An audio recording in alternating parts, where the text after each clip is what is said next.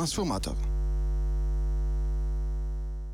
Witam w kolejnym odcinku Transformatora. Przed mikrofonem kłania się Konrad Grzewski. Zanim przejdziemy do głównego tematu dzisiejszego odcinka, zapraszam na serwis informacyjny. Zaczynamy od nowego przystanku w ramach warszawskiego węzła kolejowego. A tak naprawdę to niekoniecznie nowy przystanek, a stary znajomy. Ponieważ po ponad 23 latach 14 marca bieżącego roku na warszawską mapę kolejową wróciła Warszawa Główna. W obecnym kształcie jest to przystanek z dwoma peronami o długości 350 metrów, czyli tutaj długość peronu została niestety skrócona z 400 do 350 metrów. Uzasadnienie jest takie, że powstała przestrzeń odgrodzona, która ma służyć manewrom ewentualnych lokomotyw, tylko że dotychczas wszystkie kursy z Warszawy głównie obsługiwane są elektrycznymi zespołami trakcyjnymi, więc nie, nie, bardzo wiadomo, czemu ta przestrzeń miałaby być odgrodzona. Do tego manewry lokomotyw oczywiście mogą być też przeprowadzane przy czynnych krawędziach peronowych, więc niestety jest to tutaj pewne niedopatrzenie ze strony projektantów, ale mimo tego bardzo dobrze, że ta przestrzeń Warszawy, znajdująca się przecież bardzo blisko centrum, znowu jest estetyczna, znowu jest uporządkowana. Dodatkowo powstała też kładka dla pieszych, która łączy dzielnice Wola i Ochota. Obecnie z Warszawy Głównej można dojechać w, głównie w kierunkach zachodnim i południowo-zachodnim, na przykład do Skierniewic, czy do, czy do Sochaczewa, czy do Łodzi. Docelowo możliwe jest też, że będzie można stamtąd dojechać na przykład do Radomia. Ta stacja odegra bardzo ważną rolę w, w trakcie remontu tunelu średnicowego linii podmiejskiej, ponieważ ten tunel, ten tunel będzie wtedy zamknięty i wszystkie pociągi podmiejskie będzie trzeba albo przekierować do tunelu dalekobieżnego przez Warszawę Centralną, albo przekierować w kierunku Warszawy Głównej i wtedy te pociągi będą kończyć na Warszawie Głównej, ponieważ Warszawa Główna jest, jest stacją czołową. Łączny koszt przywrócenia do eksploatacji tego przystanku wyniósł 87 milionów złotych.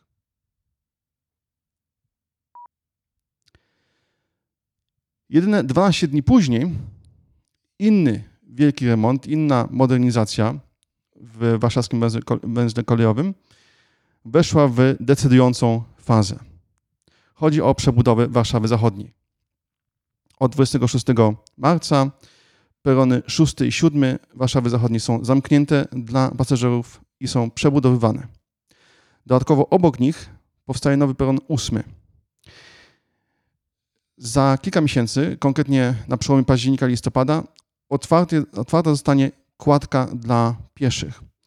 Ta kładka łącząca perony od pierwszego do ósmego będzie zastępowała tuny, ponieważ tunel pod peronami przejdzie autentyczną metamorfozę.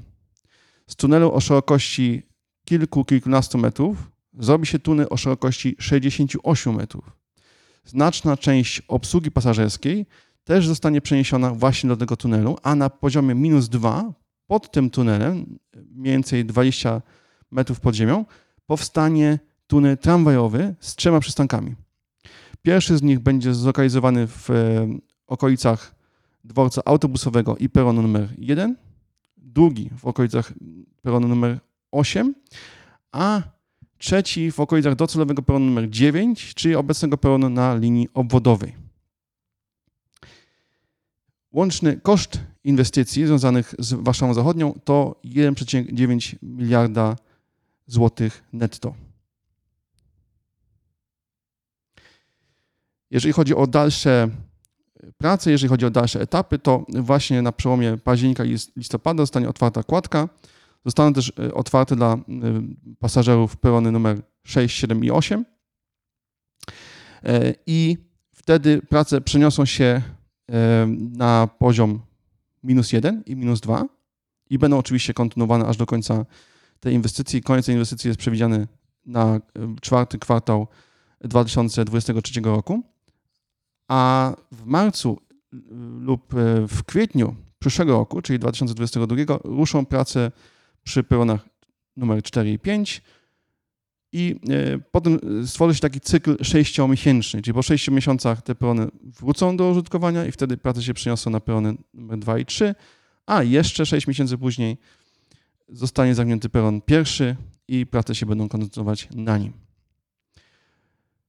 Po zakończeniu wszystkich prac uzyskamy dworzec kolejowy, który będzie łącznie się składał z dziewięciu peronów. Będzie miał e, bardzo szeroki tunel, wygodny tunel łączący wszystkie te e, perony, dodatkowy tunel tramwajowy i e, kładkę dla pieszych, która zostanie jako stały element tego dworca. Niestety zadaszenie nie będzie obejmowało pełnej długości peronów, będzie obejmowało tylko połowę, będzie miało 200 metrów długości i 150 metrów szerokości. I tu należy upatrywać największy mankament tej modernizacji. Jeżeli chodzi o tematy energetyczne, mam nadzieję, że też energetyzujące, to firmy Global Fusion z Kanady i Tire Technologies z USA poinformowały o ważnych przełomach, jeżeli chodzi o y, fuzyjną energetykę jądrową. Tire Technologies poinformowała, że udało im się trwale podtrzymywać plazmę o temperaturze 50 milionów stopni. Zauważmy, że ich plazma jest zbudowana trochę inaczej niż, niż instalacje mm, eksperymentalne Wendelstein 7 i ITER. W Wendelstein 7 i ITER wykorzystujemy deuter i tryt do tworzenia tej plazmy, natomiast Amerykanie zdecydowali się na bor i dodatkowe protony. Jeżeli chodzi o Global Fusion, to tutaj wyjątkowość ich konstrukcji polega na tym, że reakcje fuzyjne wywoływane są przez impulsy przekazywane przez płynny metal, przez e, płynny stop metali. I oni właśnie poinformowali o tym, że pierwszy raz udało im się wywoływać takie reakcje fuzyjne. Obie firmy liczą na to, że pierwszy komercyjny reaktor produkujący prąd w oparciu o ich technologię powstanie do roku 2030. Dla porównania, europejski reaktor fuzyjny budowany na południu Francji o nazwie ITER ma zostać uruchomiony do roku 2035.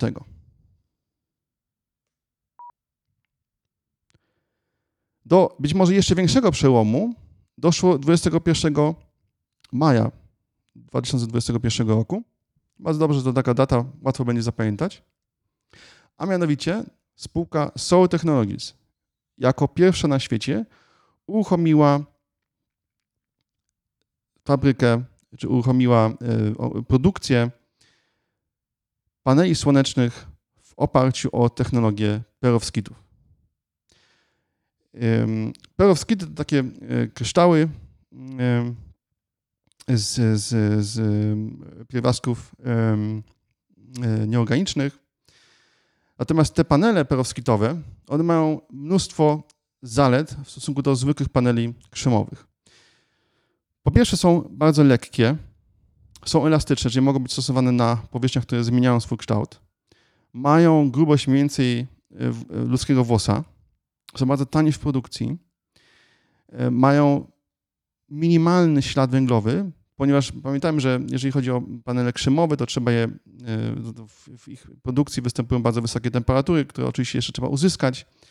Dlatego zwykłe panele słoneczne przez pierwsze kilka lat naprawdę e, spłacają swój dług jakby względem, względem ziemi, względem środowiska naturalnego i dopiero po kilku latach wychodzą na swoje.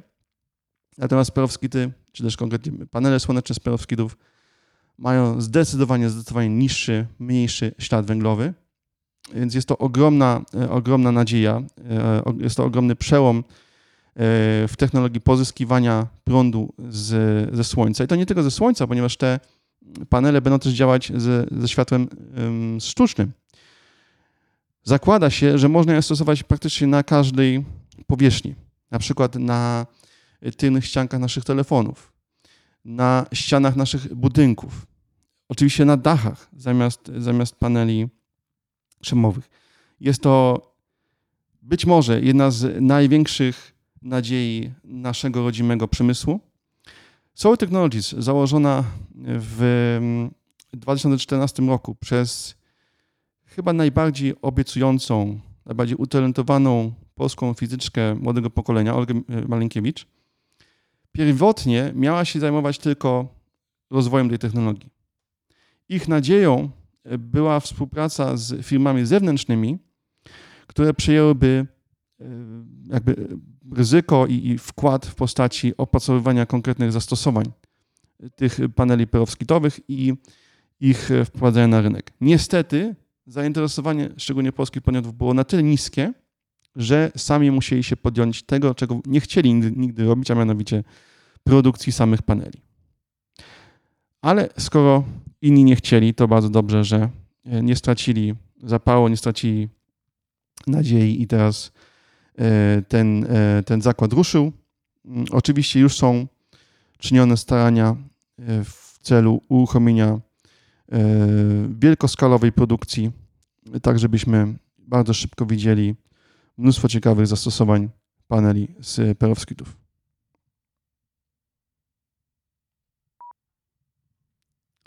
Ale oczywiście odnawialne źródła energii nie kończą się na panelach słonecznych. Odnawialne źródła energii to też farmy wiatrowe. Polska, przynajmniej z nazwy Polska Grupa Energetyczna, poinformowała o podpisaniu umowy. O podpisaniu umowy z duńskim e, Orstedem. E, Orsted to jest firma, która ma e, kilkunastoletnie doświadczenie w stawianiu farm wiatrowych. I na podstawie tej umowy Duńczycy przejmują 50% własności dwóch inwestycji polskiej grupy energetycznej. E, Baltica 2 i Baltica 3. E, Baltica 3 ma być gotowa w 2026 roku i ma mieć moc około 1 GW. Natomiast Baltica 2 będzie gotowa trochę później i ma mieć moc 1,5 GW. Moim zdaniem jest to ogromny błąd. Zresztą dziwne jest to, że jest to błąd popełniany przez firmę kontrolowaną przez rząd, e, przez rząd Zjednoczonej Prawicy. A Zjednoczona Prawica, ja może przypomnę, szła do wyborów między innymi z hasłem odzyskiwania polskich monopoli, odzyskiwania polskich naturalnych monopoli, czyli jakby odbudowywania polskiej suwerenności gospodarczej i surowcowej.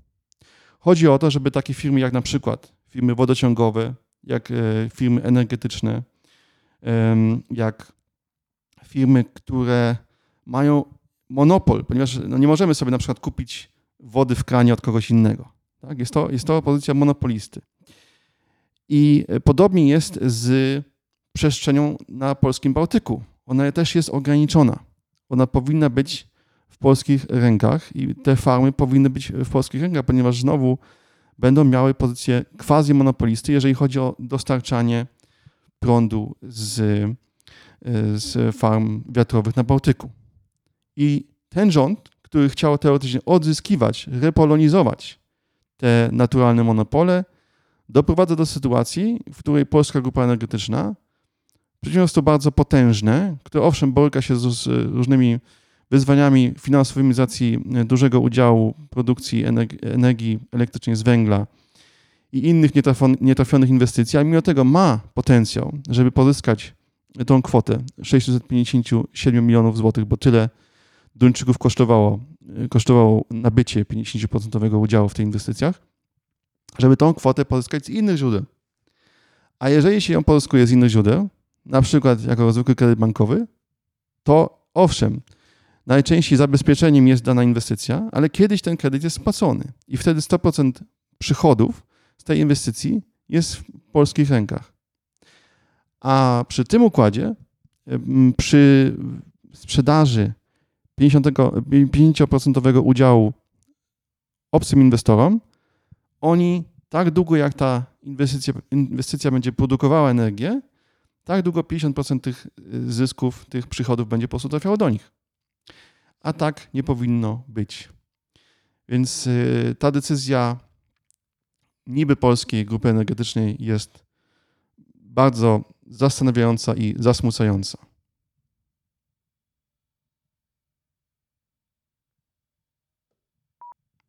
Na koniec pozytywna informacja e, z OECD. Kraje 20 poinformowały, że OECD doszło do porozumienia e, w sprawie ustanowienia minimalnej wysokości składki podatku dochodowego od osób fizycznych na całym świecie. W końcu, w końcu. Jak konkretnie wygląda to porozumienie? Otóż ta 15% składka podatku dochodowego y, nie będzie jako tako obowiązywała na całym świecie. To jest trochę taki dylemat, ale już wyjaśniam o co chodzi.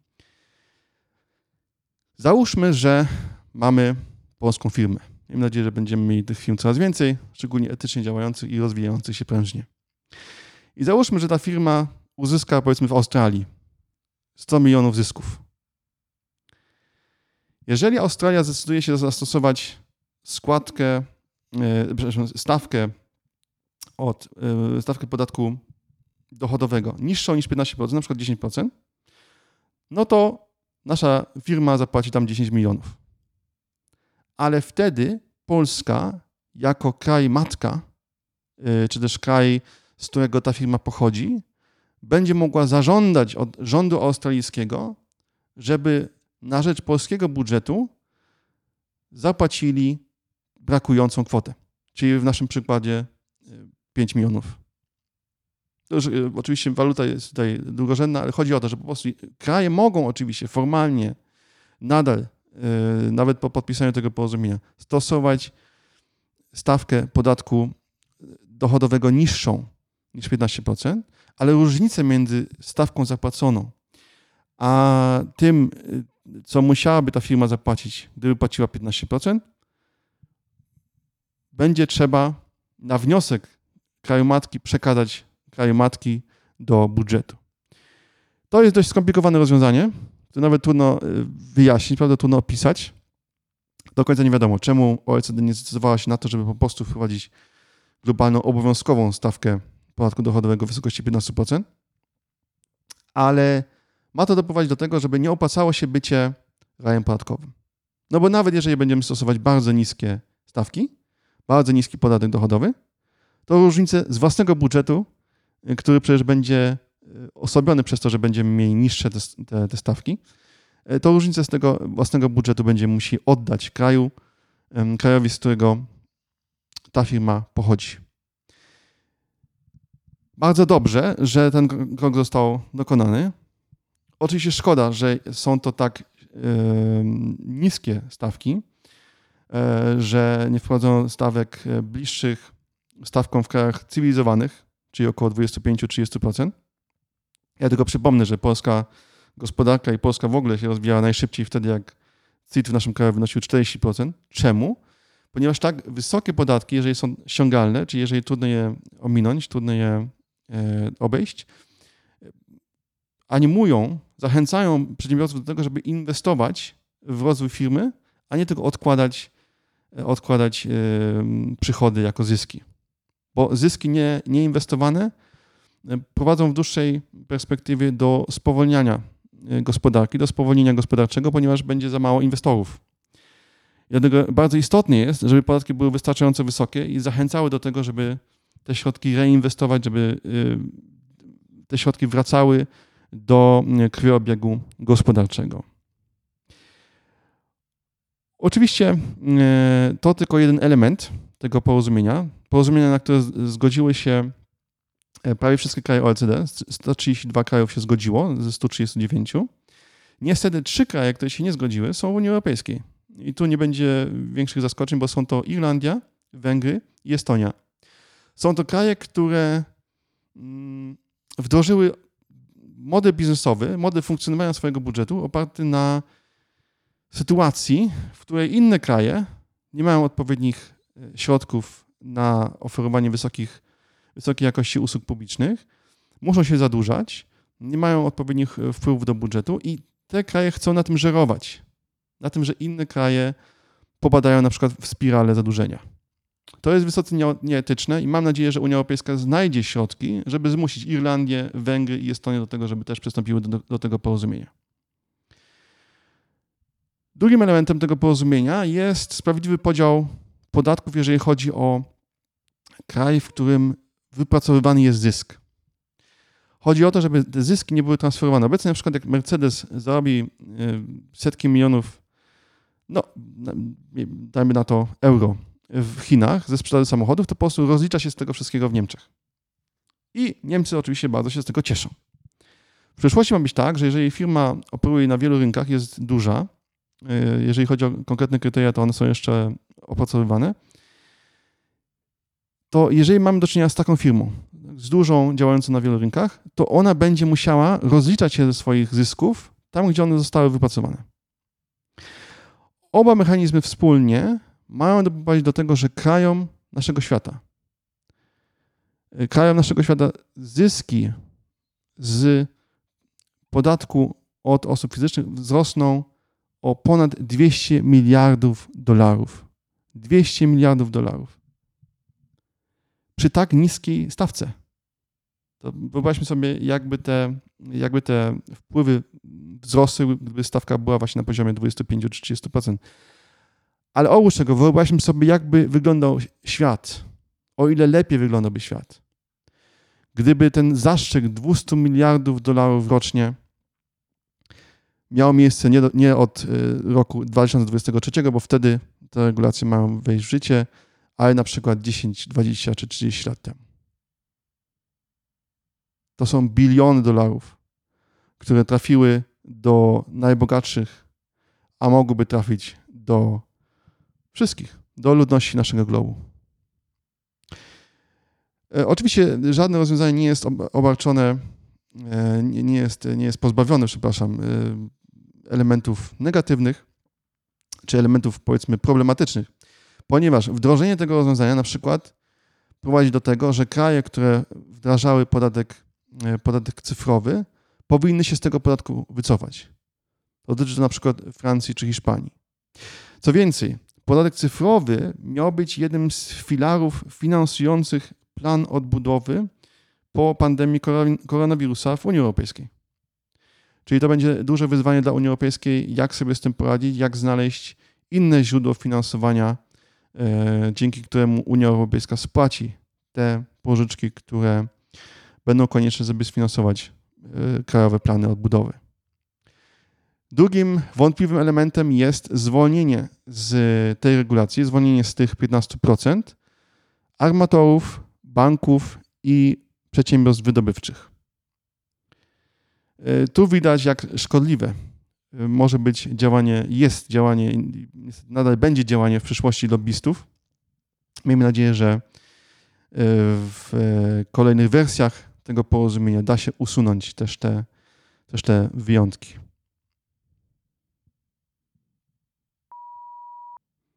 Na tym kończymy serwis informacyjny i przechodzimy do głównego tematu tego odcinka, czyli do katastrofy polskiego autobusu elektrycznego. Na szczęście nie chodzi o konkretny autobus, nie ma żadnych rannych ani zabitych, a chodzi o projekt. Chodzi o e, projekt, który ogłosił, e, który ogłosiło Narodowe Centrum Badań i Rozwoju, NCB, NCBR, w styczniu 2018 roku. Plan zakładał, że wydamy około 2,3 miliarda złotych. Z tego 100 milionów miało być dofinansowaniem do e, okresu czy do etapu rozwojowego, badań i rozwojów, rozwoju dla producentów autobusów, a 2,2 miliardy miały być dofinansowaniem do zakupu ponad tysiąca autobusów elektrycznych dla polskich samorządów i dla przedsiębiorstw transportu publicznego. Ten projekt został ogłoszony, jak już mówiłem, w styczniu 2018 roku. W sierpniu 2018 roku pojawiła się specyfikacja trzech rodzajów autobusów, które miały być opracowane w ramach tego projektu. Te autobusy y, miały się różnić przede wszystkim tym, że miały być w całości zbudowane z polskich podzespołów.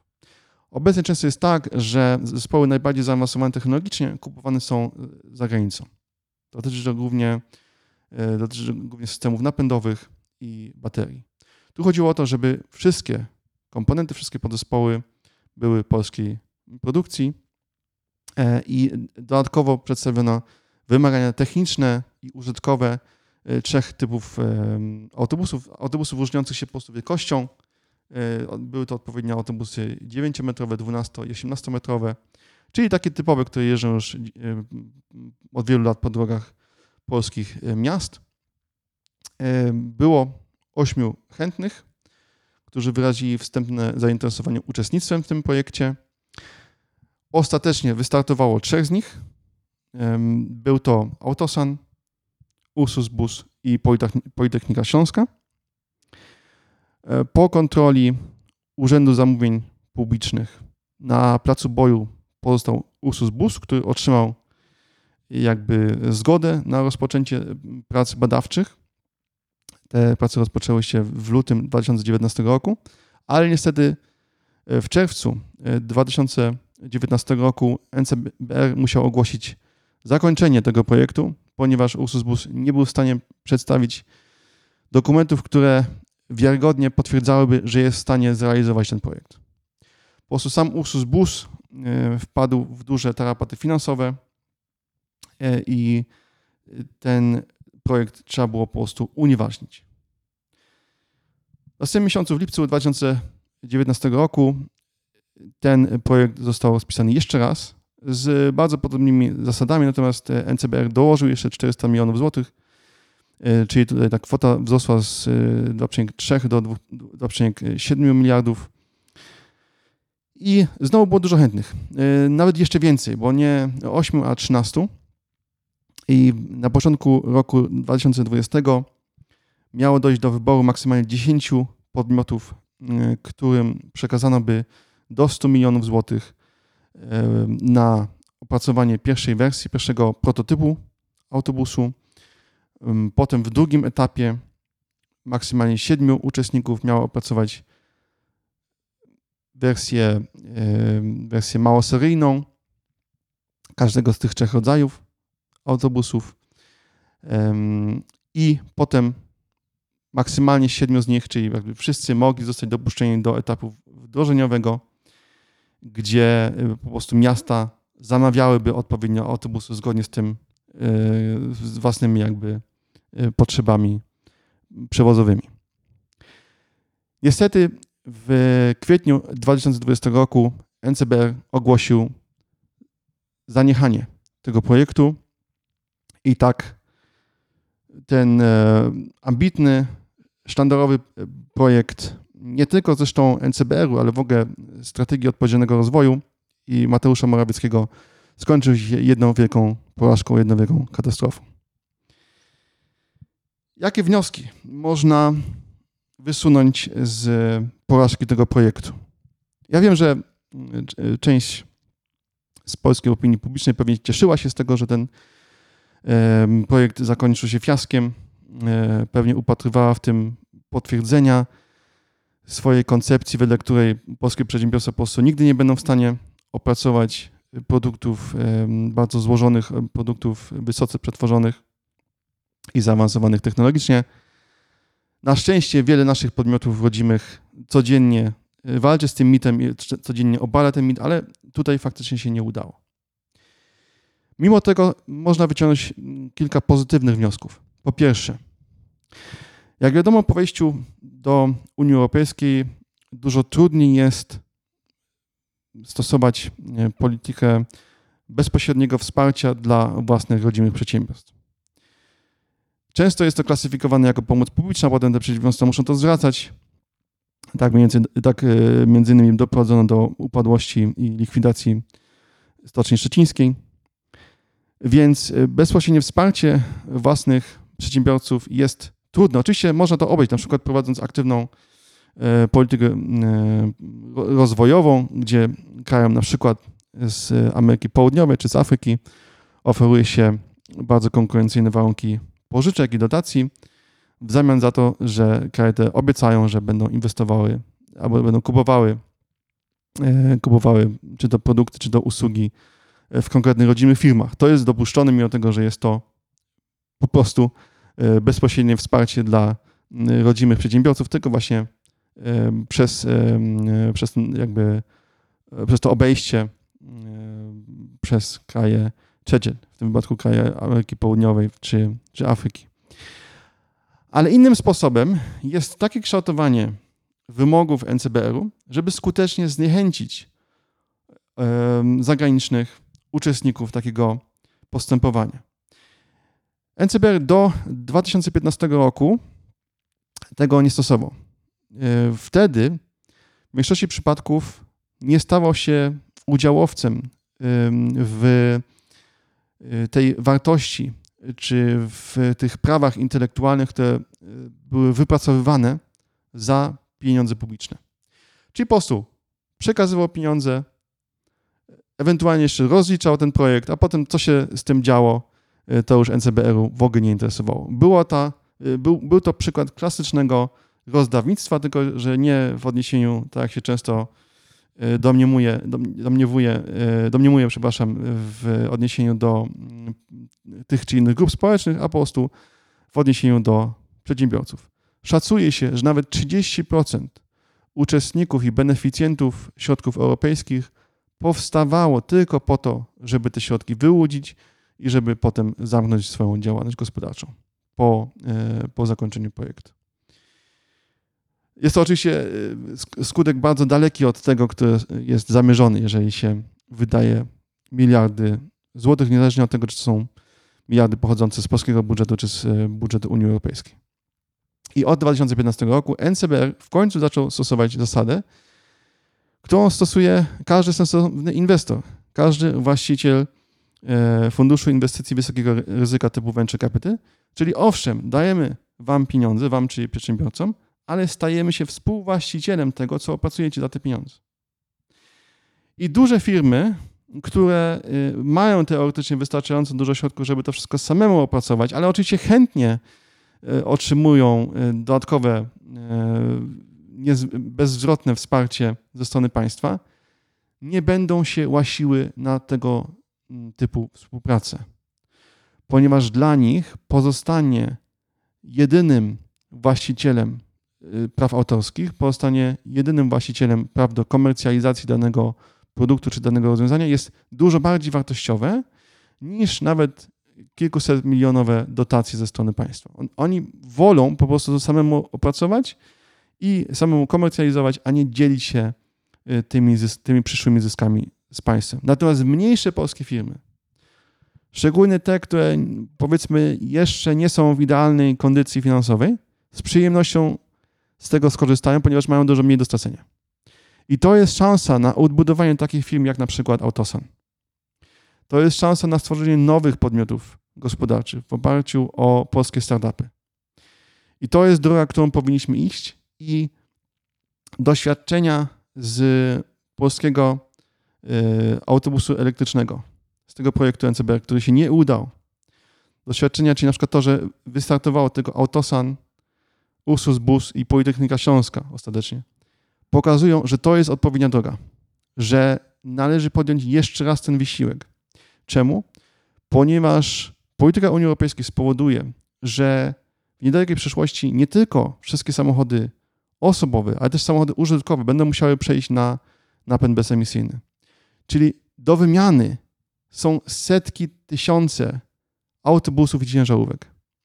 Więc to jest odpowiedni moment żeby opracować w 100% polską platformę technologiczną, która umożliwi polskim podmiotom produkcję zarówno autobusów, jak i na przykład ciężarówek w pełni elektrycznych, czy to wodorowych, czy to y, z napędem bateryjnym. Więc doświadczenia polskiego y, autobusu elektrycznego nie powinny służyć jako przestroga i jako powód, żeby nie podejmować tej próby jeszcze raz, ale przeciwnie, powinny być zachętą do tego, żeby w przyszłej perspektywie budżetowej Unii Europejskiej taki projekt, jeszcze lepiej dopracowany, ogłosić ponownie. Z przyjemnością poznam e, Państwa zdanie na ten temat oraz na, e, na temat e, informacji poruszonych w serwisie informacyjnym. Na dzisiaj dziękuję za uwagę i zachęcam oczywiście do słuchania kolejnych odcinków Transformatora. Do usłyszenia.